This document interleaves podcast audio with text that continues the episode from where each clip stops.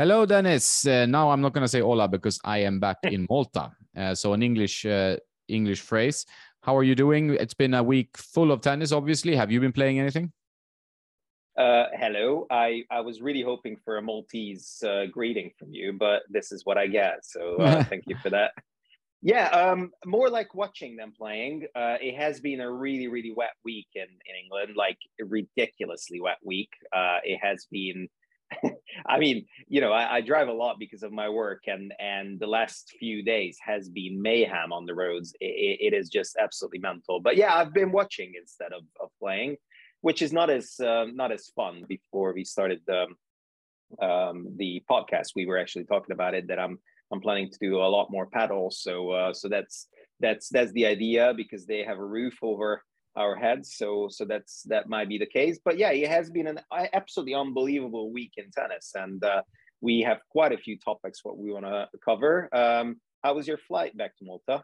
It was very good, except that the Vueling is striking, so there's no uh, service. So you you have to uh, you couldn't even drink water. I well, you could ask for water, but it was a bit like you had to walk up to the stuff. So it was an interesting one, but the otherwise very nice and relaxing. I've been watching quite a bit as well with all the tennis uh, nerds in Marbella, and it's been uh, a very fascinating you know turn of events like with Rune especially I think the biggest exclamation mark at least on the men's side is is him winning beating Novak I was actually playing at the say at the time but at the tennis club I usually play they have uh, big screen TVs so you could watch it from behind and there was a, a Novak fan who was very very upset watching this this match I saw it so I had to ask uh, because it was topsy turvy. Well, it was like uh, he was leading most of the time. I would say. Did you see the final? I have. I, I watched it throughout, and um, before I get into the final, I have to say, wow, Rune. And we also have to to say that apparently Mouratoglou is working out pretty well for Rune because since he's in his camp, he's unstoppable. So only the red hot Felix just beat him in the last month, which which tells a story. And then he beat uh, Felix. Um, he won Paris with beating five top tenors, five in a row it is unbelievable, and he's he's playing a really really exciting tennis. So it's um it's not like I, I really like this new way of tennis, what Rune and Alcaraz plays, that it's really attacking. They they have every shot in their repertoire. Rune serve, we talked about it last week, that it's a really good motion and he he can place it really well. And and to be fair, Novak couldn't really read it either wow, it has been a great, great final in general as well. Um, I felt Novak could have, yeah, he has some sort of lack of of uh, concentration because he he was smashing everyone in the first set, literally smashing everyone. So like Musetti was was uh, seven love down, so six uh, six love one love when um, uh, when he won his first game and then he broke Novak. And and that was the that was the theme with everyone else as well. So in his semis, um, Tsitsipas broke him in the second set. In the first set, it was really easy for Novak. Then the same thing happened with uh, Rune. The first set was really easy, comfortable six three. You know, in the second set, I felt like why why is Rune breaking him? Like I don't really know. Like he he missed three easy forehands and then then you know the break was there and then Rune really had to fight for it but then he um then he got it and and you know what after that like the last game at 6-5 up um in Rune's uh, point of view it was an epic. It was a 20 minute game. Uh he had um match point he hit a double. Uh Novak had like seven break points or something ridiculous. And um and then Rune just you know as as it was nothing he he just um he just in the end uh, got it. And um yeah it was it was it was a great great final um and a great performance and uh the sky's the limit it's really hard to to see now you know last year obviously we were everyone was talking about um carlos and uh, this year as well because obviously he has his uh, first um first Grand Slam and he's world number one and all that. Uh, funnily enough, Tsitsipas can be world number one still if he wins um, uh, Turin. Oh wow! Uh, now he's third. Yeah, yeah. Now he's third in the rankings. Carlos is the first.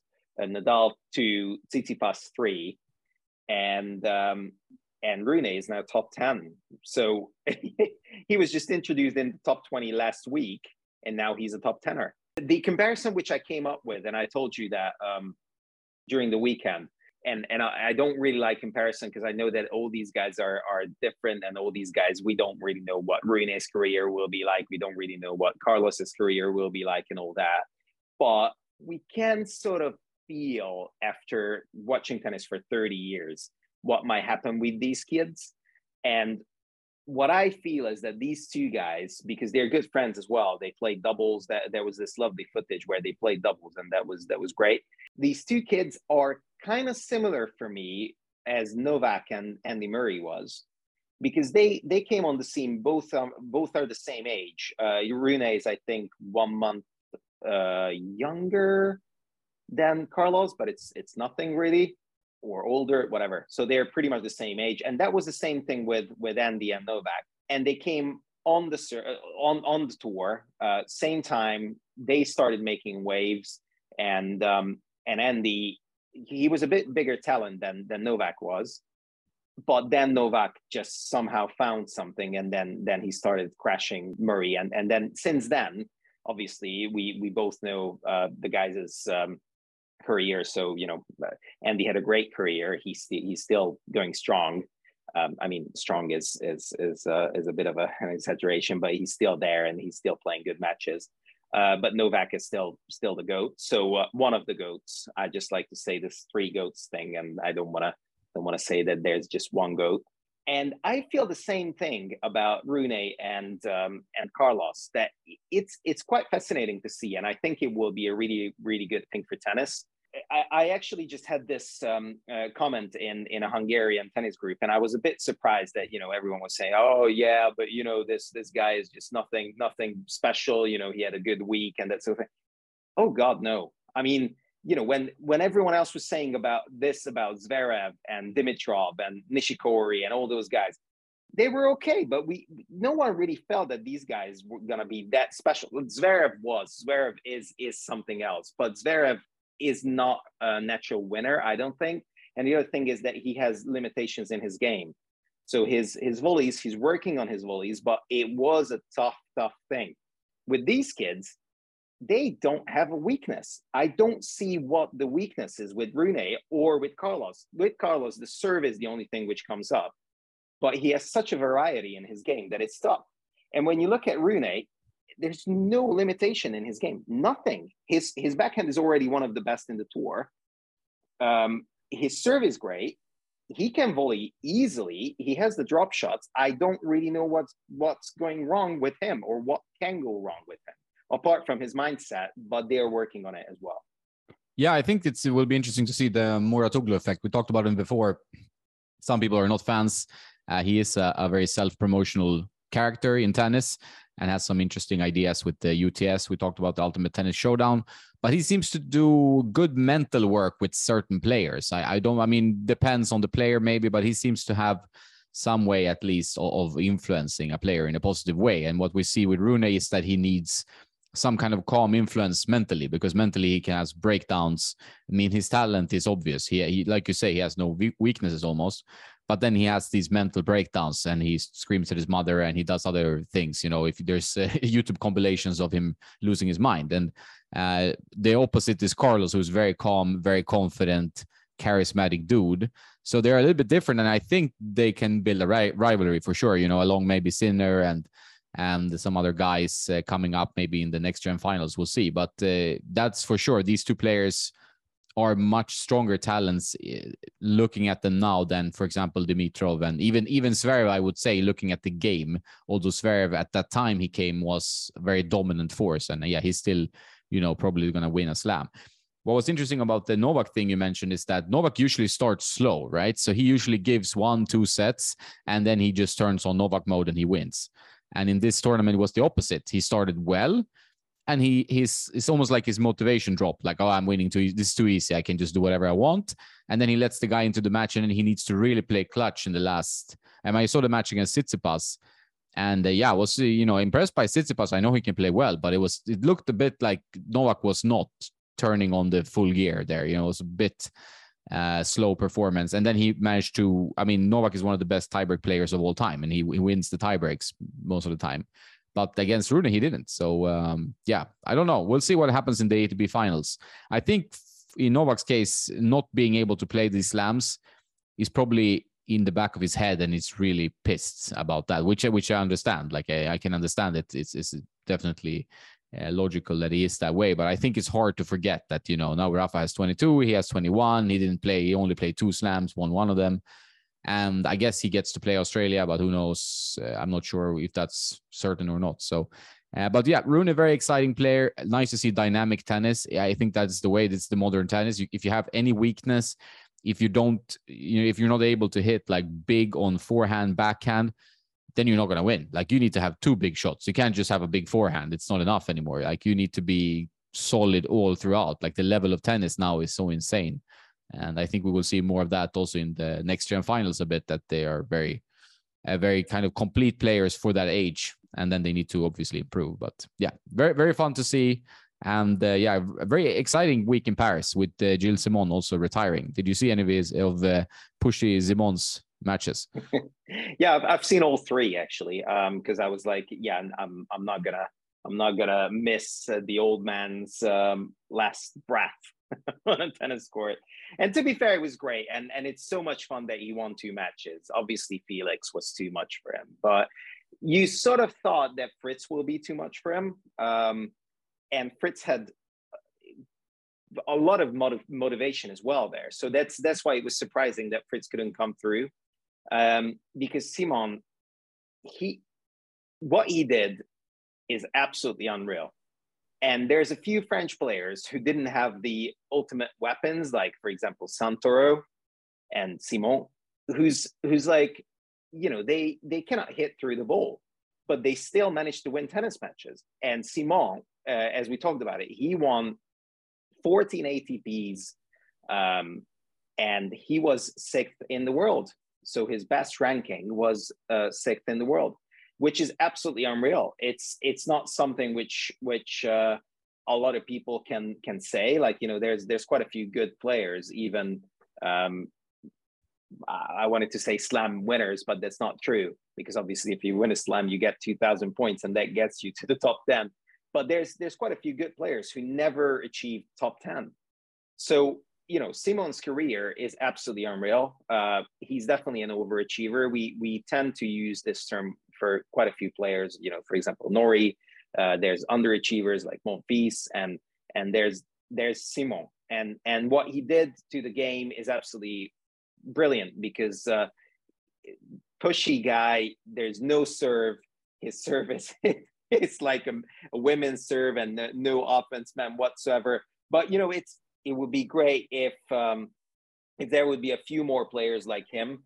But you know, tennis is going to be this this uh, gladiators game, and and uh, as we see now, what Rune and and Alcaraz and Sinner, all these guys are doing. Yeah, I I think that he was he was the last of his kind. Um, because when when you look at um, I, I, was looking at a few footages of of Sampras against the Philippoussis um, in uh, Down Under, and oh my God, you know, the tennis is so different. It was like they didn't have backhands. Their backhands were like these not nice, a lot of elbow movements. So it wasn't like the smooth Wawrinka or or you know Musetti uh, or Shapovalov swings. They were just like these, yeah, weird, weird backhand shots. Um, but yeah, Simon was great. And we wanted to talk about the French, right? And the French crowd. Oh my God, they made it hard for some people. And that is that is a main reason why Simon could actually beat Murray, because Murray was six, four, five, three up. Uh, and then he was serving for it as well. And then Simon just came back. Um, and then he won it in in a third set. Yeah, I mean the French crowd is is famous, right? I mean uh, they made the Alcaraz lose a set or from like Five Love or something because they called him Pimple Face or Pizza Boy or whatever they called him back the, a year ago. It was it was pretty pretty harsh for a teenager to to get this stuff. But they are ruthless. Like they are just like, okay, we're gonna support our boy. If we have to throw out like pumpkins on the other player, you know, it's it's uh, yeah, very different from a tennis crowd usually. Uh, but yeah, it seems to work. I mean, their players, uh, Gaston uh, plays really well in France, but not so well when he goes outside France. Simon was doing well in France usually. I think many French players like playing at home. What I remember is Simon. I think Simon beat Rafa in Madrid once. Am I? Yeah, yeah, I'm remembering that correctly. Like he played. I think maybe the match of his life. He beat him in, in Madrid. It was indoors, but still, like pretty impressive. And it, I, it's funny when you have guys that play tennis in a way that you don't think tennis can be played. Like it doesn't look like he belongs in in the top 10 for sure, but even like top 100 looks strange.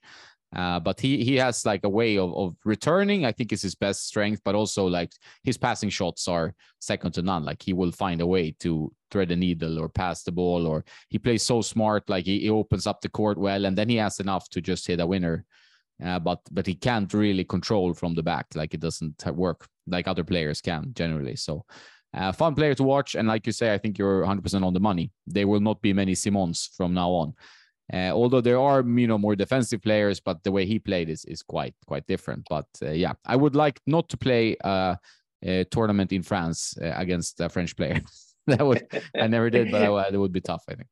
Yeah, you had a you had a few uh, few tough ones on on the uh, ITF Masters as well, I believe. But yeah, yeah, and that, that's, enough. I don't, I don't want any more of you these. Don't want, yeah, you don't want to talk about it. Yeah. Uh, so so a few things about uh, what we talked about the crowd. Oh my God, they are absolutely insane, aren't they? They they they scream, they shout. I haven't heard that pimple face, but I I you know bless him. He's uh yeah, he's gonna grow. He's still 19, so you know yeah, his skin's gonna his skin's gonna get better.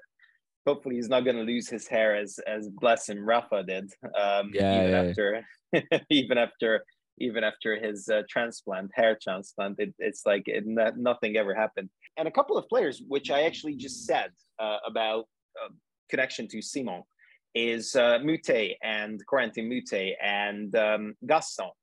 And both guys they don't they they are magicians with a tennis wand wand and um and i think it's it's unbelievable what they can do. And they are really small like they're like under 170 or around around 170 so like five six or something. And and they they just somehow i mean the drop shots on both guys are absolutely insane but nonetheless. They have a lot of power but literally they just like jump into the ball and just go through the ball to just hit it really well. So it, i mean it doesn't matter what sort of swing weight do they have on their racket but they just still do it. And there are quite a few french players who were absolutely amazing and couldn't really get through it. Um, there was uh, paul henri Mathieu, who was the biggest. Um, he he's supposed to be the best out of the whole bunch, like you know the Tsongas, the Monfises, the uh, uh, Gasquets, and he never could get over. I think his best ranking was like top fifty, and he had everything. So he was like the mo- a modern player, and somehow he couldn't get through, and that was down to the French crowd as well because he lost, I think, uh, a Grand Slam final match um, and he just he just some somehow never get get through that. So so you know it, I do I do feel for these guys, and Moutet is is just absolutely crazy. We talked about it that he he's um, sometimes making tantrum, tantrums uh, during um, uh, the warm ups as well. But but yeah, Gaston is is a lot nicer. He's a lot calmer. But unfortunately, they they have um, body limitations and you know, we, we, we can see it in Schwartzman as well, who, who, didn't really have a good year. And Schwartzman, because of not having a good year, he's just going back on the rankings. And I don't really think that he can he can get back with this with this new tennis which is going on that even uh, not just not just from the baseline but you know everything else is working out for these guys so long story short french crowd no thanks i we want to go to to the Garros next year. Uh, my wife was was saying that we should go for the first week for a couple of days, and, and that would be quite nice to see the Lenglen and and um, how it's played on the red dirt and and all that. But but yeah, I, I wouldn't be a tennis player in France, um, and that's why Murray could could lose it. That's why uh, Fritz could lose it. That's why Norrie actually could lose it uh, against uh, Gaston. Uh, sorry, against uh, Moutet and uh, yeah, I really wouldn't play there. No, it's it's tough, and uh, it's it's funny when you see a guy like Murray uh, who has played a billion matches and been around the tour and has pretty i mean his head is not the strongest maybe always but he's been around right and he, still gets to him and and he loses his cool. I think he was pretty pissed after the match and he ended with a double fault in his loss. So uh, you definitely this is not the easiest the easiest place to to play uh, but yeah, great tournament. Uh, we'll see what Novak does in the ATP finals. And Rune goes there as a reserve. So he won't play the next gen finals, which already started today. And he will still be a, a, reserve, which makes all the sense in the world. I mean, if you're a top 10 player, you don't probably play the next gen finals, I would say. And the guy who wins the next gen finals is usually doing big things. So we've seen that, I think, every year. Like you have Tsitsipas winning. Carlos, Sinner, you know, very good players winning the next gen. So it's not like a tournament to take lightly, I would say. Uh, but uh, before we go into next gen finals, talking about crowds, there was a WTA finals, and there were not many people in the stadium. Uh, from what I saw, I didn't see the the last few matches, but it was a huge stadium there in Texas, and uh, yeah, it seemed to be lacking a bit of, of crowd. But in the end, Caroline Garcia ended up winning, which was uh, impressive, and she deserved it with this uh, very impressive year she had. The last six months of the year was very good for Garcia. You picked her to win U.S. Open; she was close, semifinals, and uh, we both picked Sabalenka to to win, and she reached the finals. So I think we can be pretty chill with our prediction. It was not that easy to predict. Uh, generally, what else did you see? Anything from the WTA finals that surprised you? A few few things about a few feedbacks on what you said. First of all, about Novak, um, because I, I wanted to wanted to say that, and after I will get to the crowd in, in Fort Worth. So Novak played really well, and that's that's uh, even surprisingly well. Because if you think about it, yeah, he won two tournaments uh, before Paris, and then he he didn't play uh, the 500s either, uh, Basel or or Vienna, which was surprising for the both of us but he played amazingly well. And, and as you said, um, yeah, he felt like I felt the same as what he could have possibly felt that this is going way too easily. Like I don't even have to play that hard. So so you could see it on him that he was like a bit upset as well. That like, how can I lose my concentration this quickly? Because if you look at it, he should have beat Rune in two sets. He should have beat Tsitsipas in two sets because uh, yeah, he lost the second set, but that was his fault that he lost it. So it was it was strange. And I think I you know we we predicted him to win Paris, both of us, and uh, and we were really close with Sabalenka and Novak as well. So we, we might have to take up betting now. And I and I picked Musetti for the next gen, but we'll, we'll talk about that as well. But Musetti had a really really good um, autumn as well. So if you look at him, Musetti was playing unbelievably well. He won a tournament you know, outdoor hard. Uh, he he beat quite a few good players. For example, Cilic was really easy straight set six four six four in Paris, which was surprising for me. So that's about Paris. It was a great tournament. Um, it was we we actually got it right uh, that not a lot of big guns. Um, you know, it was a, it was a great semifinal. So if you think about it, Tsitsipas got to the semis, Felix got to the semis. So it was fairly fairly down to um to what we were thinking about. And Rune, yeah, he wasn't a big surprise either because you know Rune was was playing unbelievably well. Yeah, his draw was unreal. So that's about Paris. About the uh, ladies world champs, it's a set scene, and as we talk about it, and as you see Paddle, for example, in in Westfield in London, and also you see pickleball picking up like for example i, I just uh, ordered some uh, original penguin uh, tennis shirts for myself. And they say it's for pickleball paddle and tennis. So mm. it's it's it's kind of an interesting one. And yes tennis is making waves which is great. And it, it has to be done because otherwise it is scary if if we don't if if you know the atp doesn't do something. You know when when you've seen how many people in Fort Worth wanted to see the ladies, the best ladies in the world. It is scary. And, you know, it, it, it, goes down to the fact when we talk about the prize monies and, and that, you know, obviously the ladies should be earning the same sort of thing. Are they that marketable as the, the men? Yeah, I don't really think they are. Um, yeah, I might be controversial with my opinion. Look, we've got Rune Alcaraz coming 19 year old kids who already beat the old guard fair like fairly comfortably as well. Not not novak against uh, you know in the paris masters final because that that's never going to be an easy match. But like Rune was so convincing against for example felix and and so convincing throughout like even against alcaraz bless him we haven't talked about it alcaraz just um, um, he's not playing the uh, ATP finals because uh, he um, he ruptured his uh, his I think uh, abdominal. yeah, some yeah, ab- muscle, abdominal. Yeah. yeah, yeah, yeah, yeah. Back to the ladies, and I know it's a controversial topic, and and I know Andy really likes to talk about it, and and I'm and I'm absolutely up for you know e- equal treatment of women. But, but do people watch the women's finals? I mean, it was in a bad timing as well because you know in the states you might have watched it, but will you gonna get up in Europe to watch the ladies like I don't know a, a Garcia against like Coco Gauff, or maybe you would watch that one, but you know uh, uh, a, a Kasatkina against I, I don't know Swiatek. Would you would you actually wake up to watch that game?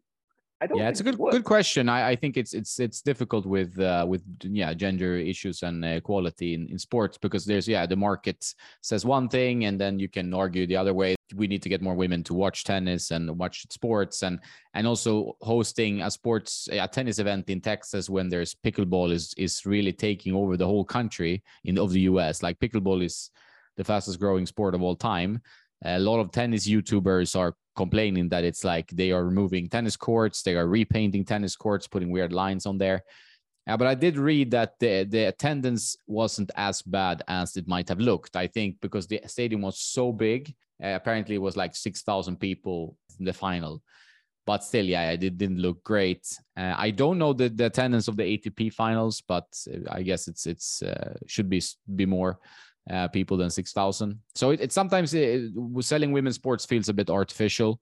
Uh, and I do 100% agree that that you know women should get the same of everything, but it's it's yeah it's, sometimes it becomes a bit artificial. Like you're, you're pushing something that maybe the market is not ready for or or whatever. Good tournament, I guess. That's what the players seem to like it there, and it depends on China if they're gonna return to Fort Worth, right? It's like if the China issue is resolved uh, with Peng Shuai and stuff like that, then then they might return to China. But Otherwise, probably it stays in Texas maybe for, for it more. Was it, it, wasn't there last year, was it? I think this is the first time it was in Fort Worth. Yeah, exactly. It's just always in China, right? Or always. I mean, the last yeah, yeah, years, But last yeah. year, last year it was uh it was um, Malaysia or something or Indonesia. Ah, yeah, yeah, maybe, maybe you're right. You're you might. But right. but yeah, I'm I'm, I'm just I'm just um, guessing because uh, yeah, you know, for example, I I am so happy for Carol Garcia. I think she she did absolutely brilliantly, and Sabalenka she did brilliantly as well, and she really enjoyed these these uh, fast hard courts. And I mean, it, it was a quality final,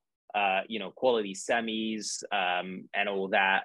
I think, in a way, the next gen finals will get a bit more uh, focus than than the women's. I think part of it, like if you really want to push this event and get more people involved, I think like I said last time, I think it's an idea to to put them together, like combine the events. So it becomes more like a slam vibe. Because now the scheduling, uh, you know, it's very early. It's already, it's like early November, first week of November, you do running these finals, and then it's like two months off or whatever.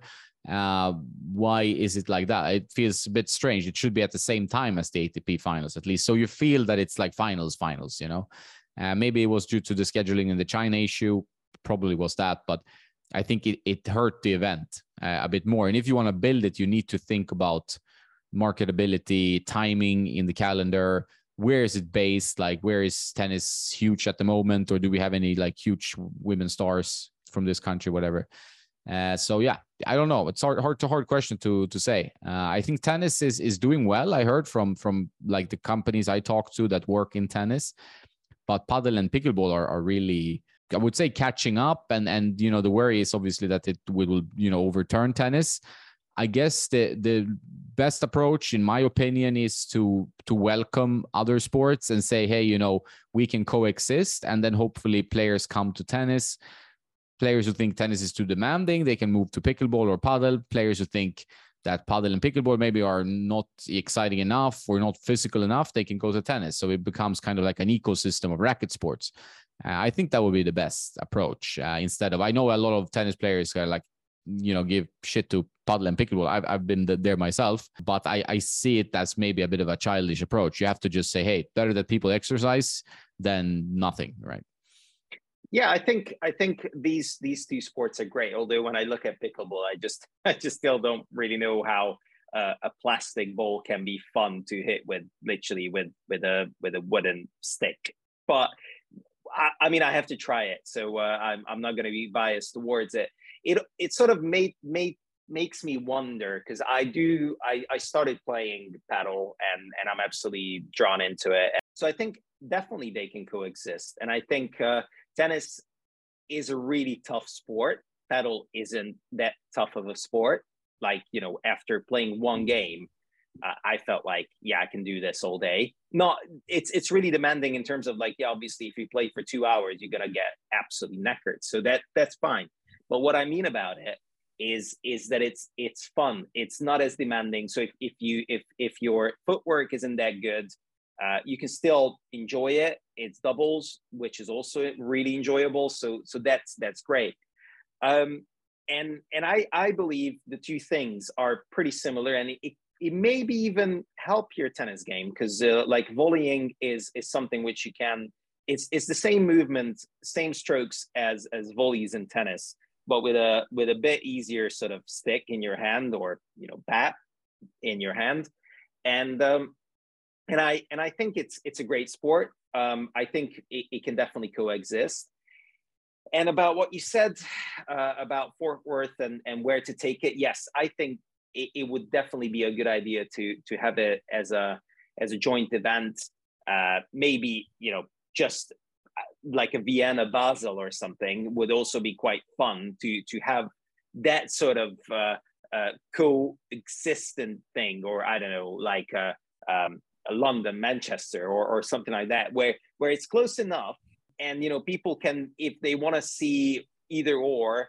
But you know the states is a tough one because yeah, I don't know. I mean, uh, uh, possibly women's women's tennis is still up there, and, and Coco Gauff and Pegula is still going strong, and they're they're like hitting really good balls. But yeah, I mean, yeah, I'm I'm not happy. I'm really not happy about seeing the numbers. Yeah, I you know six thousand people. It sounds fair, but at the end of the day, it's not about the six thousand people. It looked absolutely grim when you yeah, looked at the was, pictures bad, in the stadium. Yeah, it was a bad uh, bad thing. Uh, I actually read that it had to compete against Halloween night, uh, multiple days where the NBA, NFL, NHL, college football, and World Series were all going on. So the scheduling to put that like against all that stuff. Uh, the guy who ran it said it, they could have doubled it without all that against. And I, I would I would agree that probably like yeah. the scheduling was was a big thing. Uh, but wait, I will see next year, and uh, if they they have to schedule it differently because you can't like compete against these. Not in the US, you can't compete against the bigger sports. There's no chance, right? So, but but again, just just put it like look, just put it in put it in in London you, you're going to have a lot of people in London who will just watch it. Yeah. Put it in Paris, the same thing will apply. Um, put it in, I don't know, um, Rome. A lot of people will go. Yeah, don't course. put it somewhere. I don't. I, I get it that you wanna you wanna take it to places where tennis might not be the first thing, but you want to get money. This is this is all business. So that's that's that comes down to business. That it's unbelievably um, expensive to run a tennis tournament. So come on, yes, you put it in the states where NFL, NBA, NHL, all those things do happen at the same time. So do count that in. That's your job. So that's that's what I'm saying. That it's I think it's it's it's pretty ridiculous to put it in, in Texas out of all the places. Because if you put it in New York, you will have enough people again. If you put it in LA, you will have enough people. But Fort Worth, yeah, it's a big city, but it's not one of the major cities in the world. No, I agree. I agree, even, and not even close to it. And I, I don't think it's a tennis city from what I know about it. But uh, yeah, it's it's it seemed strange. It was uh seemed like a kind of a last minute decision, but it can't be obviously because they have to plan this long long in advance. And and sometimes when you move a tournament to a different location, whether it's forced or you just have an idea, like for example, uh, the ATP finals in London felt like home for that event. Like it always felt like that was a perfect event, O2 Arena, beautiful arena, very good atmosphere, pretty much packed, I would say, at least when I visited. and saw the matches. And uh, I, I don't know the Turin if it's it seems good that it's Italy because Italy is doing so well and they have like so many players, but but it still feels like it kind of should have stayed in London somehow. It felt yeah, like a I, natural location. I agree because uh, we've been in Turin last year. We we've seen the arena because the, the Davis Cup finals were played there, and Hungary was playing, and we went to support the guys. Um, and great arena, don't get me wrong. And and I'm pretty sure like Turin is not London. Again, Turin is. I just don't really get like I I really don't get these decisions because um, if if you put it in one of the major cities in the world, even like I don't know, put it to Vienna or or or put it to Prague, you will get enough people because because a lot of people from like you know if you put it to Vienna, a lot of people from Budapest will travel there. A lot of people from Zagreb will t- travel there. A lot of people from Slovenia will tra- travel there. So it's like just if you put it in Turin, yeah, the same thing can can apply because obviously Slovenia and Budapest they they're not too far away. Vienna is not too far away, but will they go there? I don't know. I think London should have stayed, and and I 100% agree with you that that the O2 Arena was meant to be the the world champs or you know the ATP finals for men, and why not have it the same arena a week before for women? Yeah, yeah, and then you build up like excitement, and it's like two weeks of tennis, like a Grand Slam. Yep. A lot of things that could be improved, I think, in in tennis overall. And I, I think like when you we always talk about like the MT250s, and uh, there's a lot of structural changes uh, to make tennis more marketable, which I think is becoming more and more important because now other sports are coming. They have huge sponsorships. Like in pickleball they have so many like big athletes going into pickleball. Same in in europe with paddle like in, in sweden there are a lot of ex-professional football players. Italy ex-professional football players. Spain as well. Uh, so the paddle and, and pickleball getting such hype that we need to compete and innovate in some way not to lose the, the battle against other sports and to make sure tennis you know stays in the spotlight and deserves uh, i mean we can share the spotlight but tennis should not lose out to these other sports with all the history and all the you know uh, accolades of tennis. I think that would be strange. We're we're talking about one of the biggest sport in the world. Uh, if you look at it like you know the grand slam finals are are almost like world cup finals. I mean, no, but in a way they are. A lot of people just watch it for the sake of it. Like yeah. Wimbledon finals are a spectacle. The world stops and yeah, okay.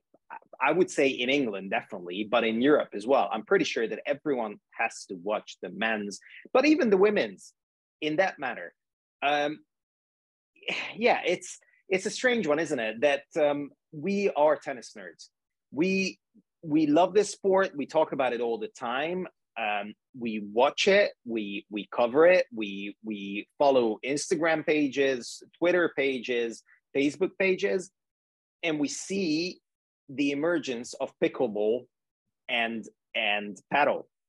For example, Jamie and Andy Murray played in London in the Westfield um, shopping mall because they have a temporary um, paddle court, and they just played there and which was funny to see because um, um, obviously Jamie Murray is is uh, sponsored by Dunlop in in the rackets, and he wasn't playing with a Dunlop padel racket, but Andy was playing with a head one. Uh, what was his name? Uh, I wanted to say quickly the um, uh, Noah behind the racket. Uh, behind yes, the racket. Yeah, yeah, yeah, yeah, yeah. Noah I can't Rubin. remember his. Noah Rubin. Noah Rubin. Noah Rubin. Yeah, yeah. Name. So he's he was a good player. He was a top hundred player, you know, like a Michael Russell type of player. So he was like really strong and you know really stocky kid. Uh, he, very fast. I think that, uh, his main yeah, yeah, thing yeah. was he was just very speedy. Yeah, yeah, yeah, yeah. yeah. He, he's good player, good player. He just um, sort of announced his retirement this year, but he's doing behind the racket, and that's that's also a great, great thing to see uh, that he uh, he came up clever guy. You know, yeah, yeah, for sure. So so he started he started playing pickleball. Obviously he's brilliant at it. Why wouldn't he be? Brilliant at it. And and um, i've seen Isner play pickleball. So a lot of americans are now. And i think like you know if Isner decides yeah i'll i'll just hang up the racket and do pickleball and i'll just play the pickleball major league and i don't know i will get two million dollars out of it for a season. Yeah well you know what? I would even pick up a pickleball bat Yeah, and that, that's I? how it is. I mean, like the money comes in after you I mean you get some sponsors and then the hype starts. And then since the sport i played pickleball. I played the malta um, open last year because uh, my friend plays pickleball. He played actually uh, two days ago. He played the other championship and it, it's fun, but it's like you know it lacks depth to me. I know a lot of pickleball people, if they listen to this, which I doubt, I will say, hey, you know, you don't understand. Um, there was a funny exchange. Someone asked Andy Roddick like, "What is pickleball?" and he said like it's uh, it's like tennis, but without the speed, the spin, uh, the uh, you know the physical challenge and the anything. He, he's kind of pretty much uh, really tore it to bits in one sentence, like Andy Roddick style. And then a pickleball guy who was like an official account on Twitter, I think it was. He's like, "Hey Andy, you know, like I will show you the learning curve because he said like uh, pickleball is like tennis without a learning curve." And he said, "Oh, I will show you the learning curve." And then Andy Roddick replied, "No." I, I do understand that, and and Andy Roddick is is my hero, so you know I, I will I will go with what he says. I don't really think that's the same thing for padel. With padel, I do see why I would like to do that, apart from the roof over our heads. But I, I do I do see the difference, and I do see why Andy Roddick, who has been, you know, we can say he has been top ten uh, American uh, best player ever.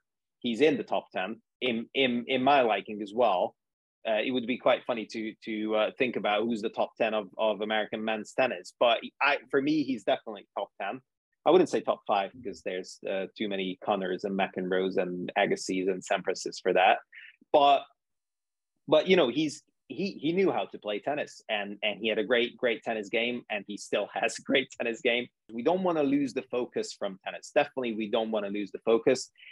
It after a while it some somehow comes up that it might be too technical for the just just the viewer who just views it for the first time or who just watches a tennis match and maybe pickleball is a bit faster it's a bit more understandable it's a bit more sort of engaging which i don't agree with but it might be the case i don't know I think uh, I mean it's fun to play. I think both paddle and pickleball ball are are fun. Uh, similar in in enjoyment to me. Uh, obviously, tennis wins, but yeah, it's it's a fun sport. I mean, the the smaller the court, the less you move, right? So, I mean, I played pickleball singles against a, a guy who plays for the national team here, and and it was fun actually. I was like enjoy the singles one.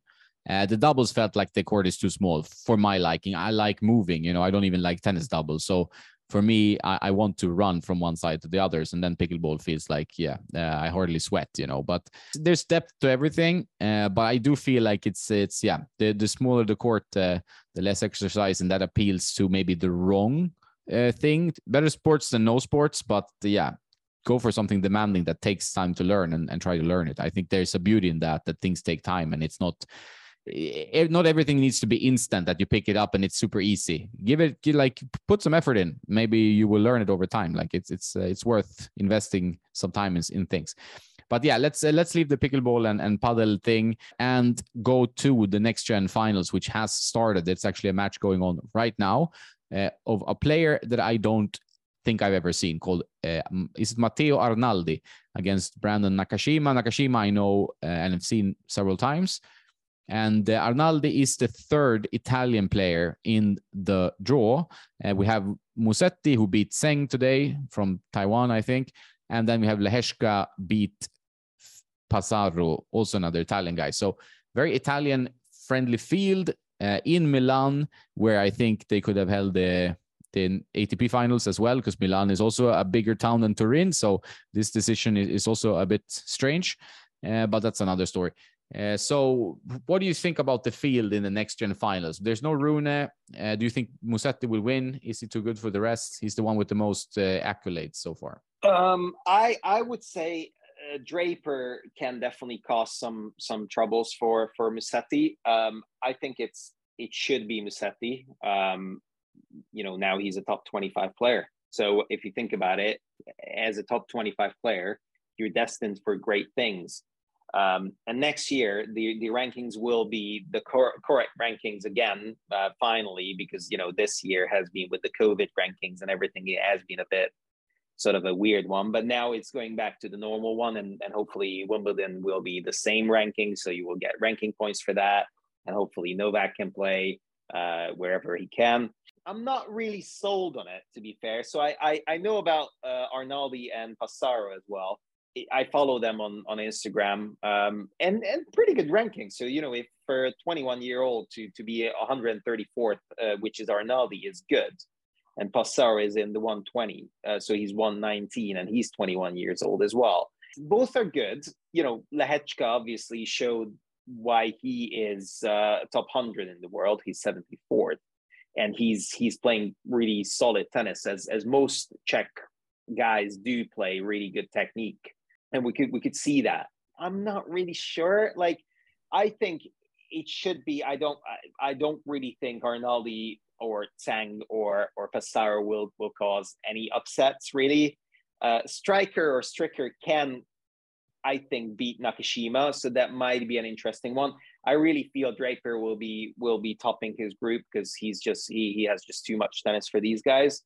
Uh, although Nakashima is a good player, he he doesn't have anything special. So he doesn't have a, you know, he he has a great all around all around game, and and he showed it in Wimbledon as well, where where he he got uh, five sets. But yeah, I don't really feel anyone is is is that strong apart from Musetti and Draper. So that's my gut feeling that it will be a Musetti Draper final where Musetti will win, uh, because Musetti has been playing amazingly well, and I was always betting against him. So now we'll bet on him, so he will lose. but I, I, like Musetti. Um, I, I, really like his game. I really like his style. I think his serve is getting a lot better. They're working on his serve constantly, which you can see. It, it's definitely better that he's playing with an extreme tour rather than than his old prestige MPs uh, or PT57 or what his mold was because I remember when I first seen him at the age of 14, he was playing with the Prestige, and you know that's that's not the most user friendly racket, and definitely the Extreme Tour is. Um, even with a with a mold, mold, which we don't really know. I guess it's it's around 310, 305 sort of weight, and and then then he has a, a massive swing weight for his uh, for his one handed backhand. You know, Passaro and Arnaldi, I think they will be like okay, sort of hundreds players. So you know, there's there's quite a few Italians who are like journeyman, but they are in the top hundred and they are outside. And I think what these kids are trying to achieve is to get into the main draw of the Aussie Open. So um, so that's that's up for grabs. Um, I think they might even be playing a few challengers after this, and they might try to get into the top hundred. Because if you're around the one one twenty, it's it's pretty good. And another thing, before I ask your opinion, uh, opinion and your your predictions for for the next gen, is that there's a really strong field in Bratislava uh, on a challenger with three Hungarians on the draw, and two of them actually won. So it's um, Van Rijthoven is there, uh, Zheng is the first seed, uh, Zizou Bergs just lost, um, Gombos Norbert. Uh, we've got Piros, you know, who, who I talk about quite a lot, and also Marozsan Fabian, he beat Struff today, so that's a great result. Yeah, it's impressive. And yeah, yeah, and then we've got Rodionov, uh, Travaglia, Travaglia, sorry, Mahats, uh, Marta, Brody, and Fucsovics. Uh, so it's it's a pretty strong field in a challenger. Yeah, we actually talked about that. Uh, I played tennis today, which is no surprise to anyone. And uh, afterwards, we had lunch, and uh, my friend who's followed the tour uh, in a betting capacity, uh, he was very, very knowledgeable about players.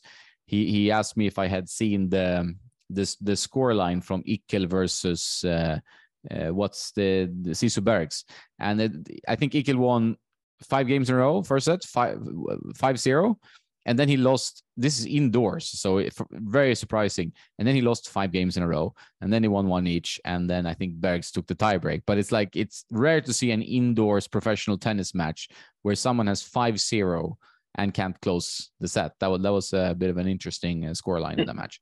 Uh, so, so that was fun uh, yeah, good, good to see some good challenges. I think people want to want to play more tennis. Obviously, they they want to change the the points, and, and the, especially for the Australian Open, and for some players, especially uh, or you know something that is in the in the horizon. Uh, when it comes to the ATP finals, I don't know if there's points for it. I would say no, right? Because they only play uh, a no. different format. Yeah, it's more of a no a for the a, for the next gen. No, no, there's exactly. there's no points. So uh, what's interesting about the format, I just wanted to go through it but briefly for people who have not followed it. They always have some interesting rules at the next gen finals. So they they play best of five sets uh, with four games, uh, first of four games, not six, uh, which it looks uh, even just looking at it it kind of hurts my eyes. I mean i'm so like tennis nerdy so i can't even not see the the six three uh, but i i don't mind that they try new things because maybe tennis needs to do that or or for sure probably does uh, but so first to four, and I'm gonna listen to your opinion about that after this. But no ad scoring, so like in doubles, uh, pretty much uh, very fast. Uh, they allow the fans to move around, which I think is generally quite good. I think tennis sometimes a bit silly with everybody has to be silent and quiet. And this maybe we need to open up a bit more movement, and not everybody needs to be in a church when they play tennis, otherwise they can't play.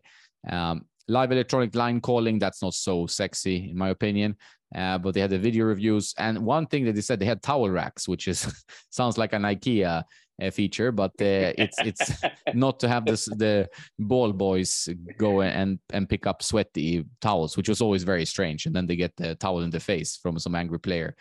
Uh, so it's not the nicest. And they have a quicker shot clock which makes sense. 15 seconds instead of 25 when you ace or double fault. And only one sit down per set, which really speeds up everything. Like they have speeded up. I think that is the main focus to say how can we speed it up and still keep it tennis. Uh, so now I'm keen to hear what you think. I'm going to say that I picked Musetti for the title with Draper as the outsider, so I'm not really going on a limb here. I think that is pretty sensible. yeah, I mean, I think those guys are just uh, you know a level above the other players. Yeah. So um, I like the fast four format. So I I played uh, the amateur uh, circuit back home. Um, that's that's where I was was playing, and we played uh, like a, a, champions set, which was uh, uh, first to nine, so it was nine seven, so it was basically eight all tiebreak, and that was quite a good one as well. But you know, if someone starts four love up or five love up, it's really hard to catch back.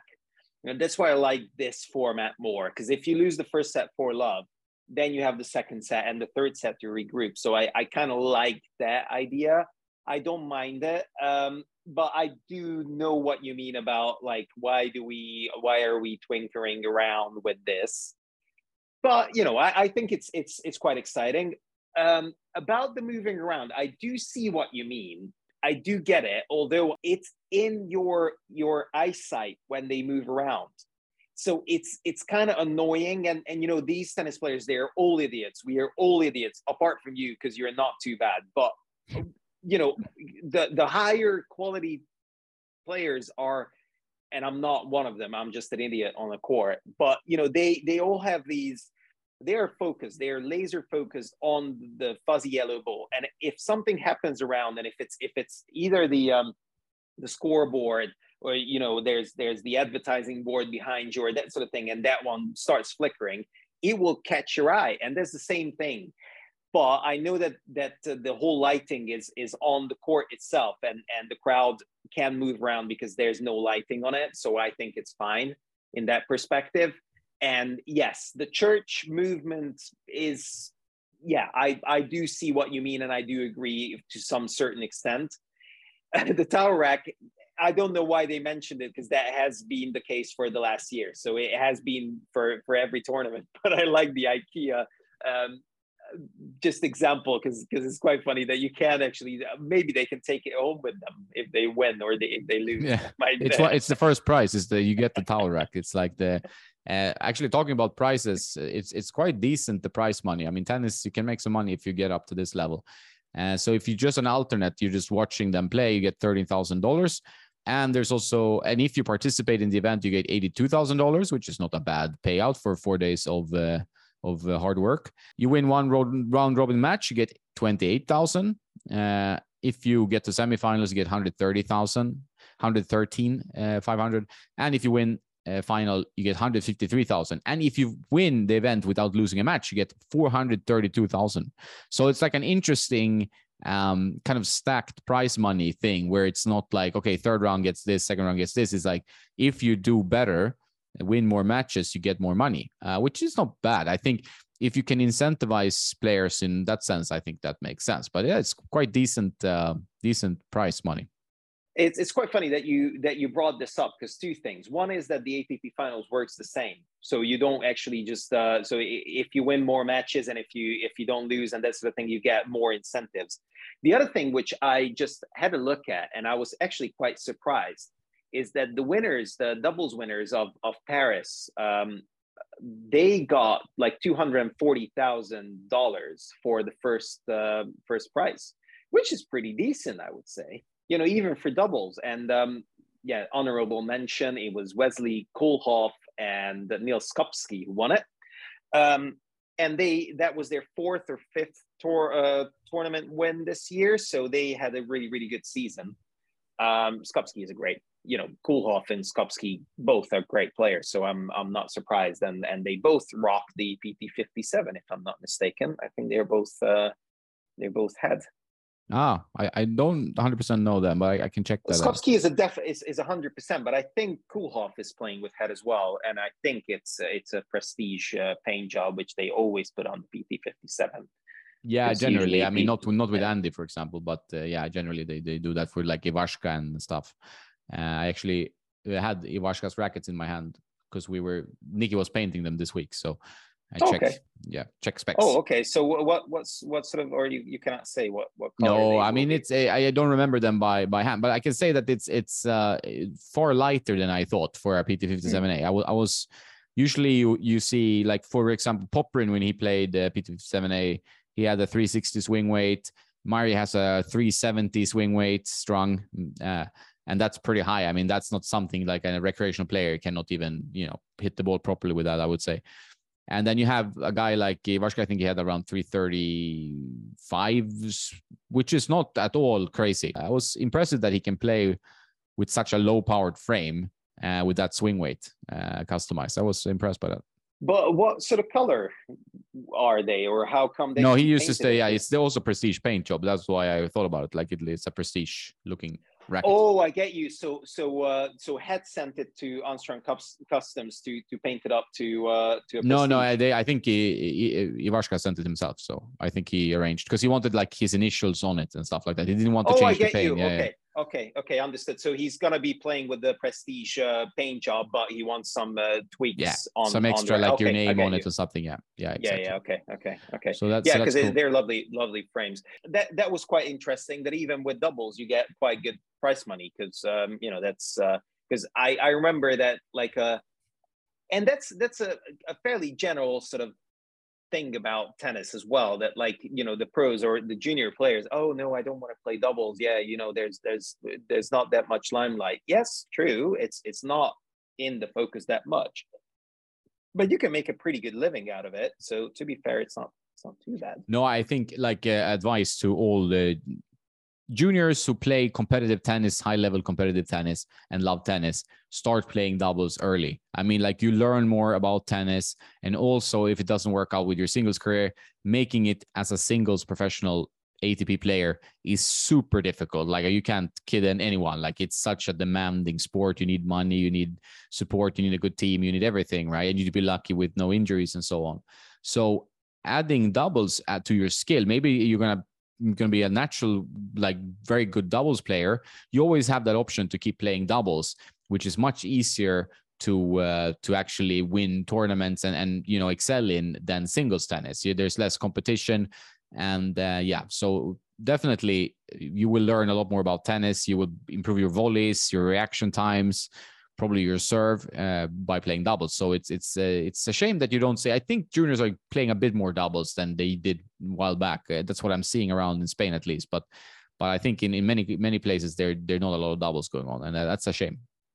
It is because because I think uh, doubles is a really good game, and I think it's it's a lot of fun to watch with the with the scoring system as well as you said they were tweaking around with that one so that that is is, is also quite interesting that you know they just sort of decided on on uh, having the no ad uh, the receiver's choice and and all that and and it was making wonders. And um, you know, because now the the only place where, where you see five hour doubles is in Wimbledon. Uh, everywhere else is just one and a half hours, quick fire, really good matches, and you know those guys can play some tennis. And the other thing about juniors, what you said is one thing, play doubles. I like that. The other thing is that if if you're not a Nadal or a Novak or a Musetti or a Rune or a Federer, I don't want to leave anyone out, um, or Alcaraz, then uh, then do think about the um, the American studies and and what you can do in the college um, because there's so many opportunities. The the American system is usually really good, and I do hundred percent um, emphasize it that you know you can get a lot out of it. And if you have a degree, you can still decide, as Norrie did, as Isner did, as all those guys did. Yeah, I'm to be a pro, and look where they are now. Uh, Norrie just lost to um, who was that? Uh, Moutet. So yeah, that's where they are. but he's definitely an overachiever, and and that's what. And you know, he has a degree under his belt. So yeah, definitely study and play some doubles. Yeah, and I think it, it's uh, good because you will have less nerves if you know you have a backup plan. Like I mean, if you put all in everything on tennis and it doesn't work out, partly you might have, and I, I do notice that when I talk to a lot of ex pros, uh, you might lack, you know, your skills or confidence or uh, the ability to just move into traditional life with work and stuff. You, you might like because uh, living in a tennis bubble is very different. Like professional sports and real life is very far apart. So it's a completely different universe. And then you suddenly you you should do some work or do something, and it feels very empty and very strange. So I think having an education, having been in another environment, not only focusing on your tennis career, I think is very healthy as well, because otherwise you get into your own head and, and your bubble. Do you have anything you want to add, Dennis, before we eat dinner? not today, no. Uh, let's just watch some tennis and, you know, as as I want to emphasize it as well, let's make tennis great again because this is this is such an unbelievable sport, and I know that I'm I'm stealing this quote from uh, so many different places. But but as as we said, um, we are more than happy to be advisors, and you and I know that you are already giving a lot of advice to a lot of different people and juniors and all that. But please reach out because we are more than happy we have been doing this for 30 plus years so we know what we're talking about we we love to help and that's what that's what matters Good. That's a good way to end the, the show. Thanks, Dennis, for uh, taking part. Let's watch some next gen. And next week we have ATP finals, so we'll we'll break that down when we get the the draws, perhaps. Absolutely. Uh, I do feel for Alcaraz. Uh, I just want to uh, finish with that one. He had a great year, and and it's such a shame that he cannot play the ATP finals. But this is life, and this is this is professional tennis. Thank you, Giannis. And uh, before we end, I want to also say that he wanted to play the Davis Cup in Malaga, which uh, I am going to, and uh, most likely. So uh, yeah, it's a shame because I was really looking forward to seeing him play because I'd never seen him live. I've seen Novak, Roger, Rafa, pretty much all the other guys, Murray, and so on, but never Alcaraz. So that would have been cool. But yeah, next time I'll see some other good players for sure. All right, have a nice evening, man. Cheers. Bye.